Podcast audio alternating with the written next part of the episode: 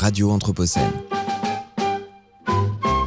En 1896 est implantée une fonderie dans la ville de Trail, dans le sud-ouest du Canada, proche de la frontière avec les États-Unis. C'est une usine de transformation de zinc et de plomb. Elle dégage de fortes émanations de soufre. Ces fumées ignorent bien sûr les frontières administratives et viennent polluer les exploitations agricoles américaines voisines. Les fermiers américains réclament réparation.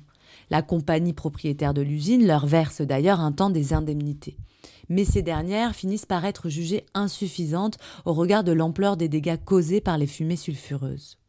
Afin de régler ce conflit, un tribunal arbitral est créé.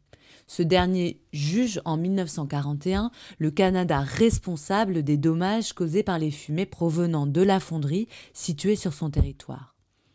Cette affaire est considérée comme un contentieux écologique international de référence, car à cette occasion, le tribunal arbitral invente un principe qui va devenir une règle fondamentale dans le droit international en matière de pollution transnationale.